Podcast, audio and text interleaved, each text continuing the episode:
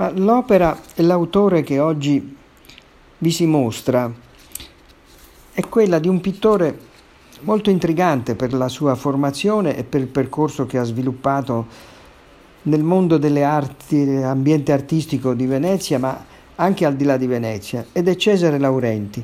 E il quadro del quale mostriamo l'immagine è un quadro molto suggestivo, ha un titolo emblematico che del resto è legato proprio all'immagine che lo caratterizza. Il titolo è Foglie cadenti, un'opera che Laurenti fa nel 1892 e non a caso il quadro, che ha una forte carica figurativa, si trova nella sala principale delle riunioni della Fondazione di Venezia, scelto evidentemente non a caso. Ma chi è Cesare Laurenti? Era nato a Mesola, questo comune nella provincia di Ferrara, nel 1854 è protagonista dell'ambiente figurativo non solo veneziano ma italiano, come dicevo un attimo fa.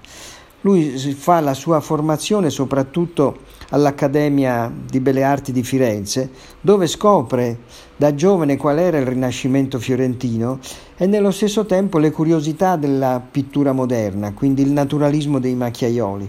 Quindi è un momento nel quale si forma guardando il Rinascimento fiorentino e la forte carica che il Rinascimento fiorentino ha nelle sue opere di architettura, quanto di scultura e quanto di pittura. E poi è incuriosito dal naturalismo dei macchiaioli. Erano gli anni nei quali nel caffè dove si riunivano i macchiaioli, le giubbe rosse, era, era il, il, posto dove c'era un modo di intersecare il diverso modo di interpretare il dibattito artistico. Nel 1878 va a Napoli dove è senza dubbio informato dell'attività di Domenico Morelli, il pittore napoletano che era nato nel 1826 e negli anni della presenza, negli anni Ottanta, di Laurenti a Napoli ha una forte carica figurativa. Incrocia anche lì le curiosità dell'ambiente napoletano. Da Napoli si sposta prima a Padova e poi a Venezia, dove incontra la figura di Giacomo Favretto, personaggio che negli anni 80 del 1800 aveva la sua forte importanza nelle dinamiche veneziane. Cresce dunque Laurenti, riceve nel 1891 il premio dell'Accademia di Brera a Milano con un quadro Le Parche che ancora ha un forte significato figurativo.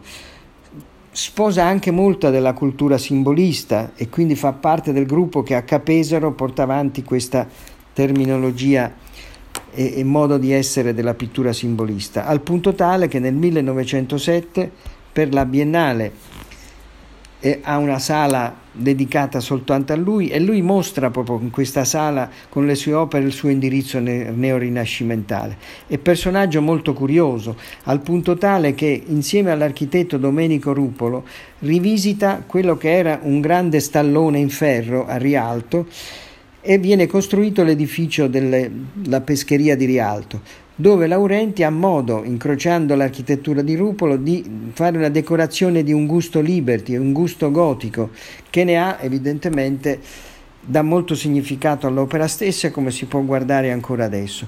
Una interessante e bella monografia di Cristina Beltrami e Nico Stringa spiega qual era l'importanza eh, del pittore Laurenti e Martina Carraro nella stessa monografia spiega qual è l'importanza della decorazione nel progetto di architettura di Rialto. Cresce ancora Laurenti ed è bello il suo ritratto di Roberto Sarfatti che dona a Margherita Sarfatti nel 1925. È dunque un personaggio che supera le strettoie del solo dibattito figurativo veneziano, ma si può collocare con grande merito, come dice la monografia dei tre autori che ho menzionato, nel dibattito nazionale ed è per questo che lo offriamo all'attenzione di tutti.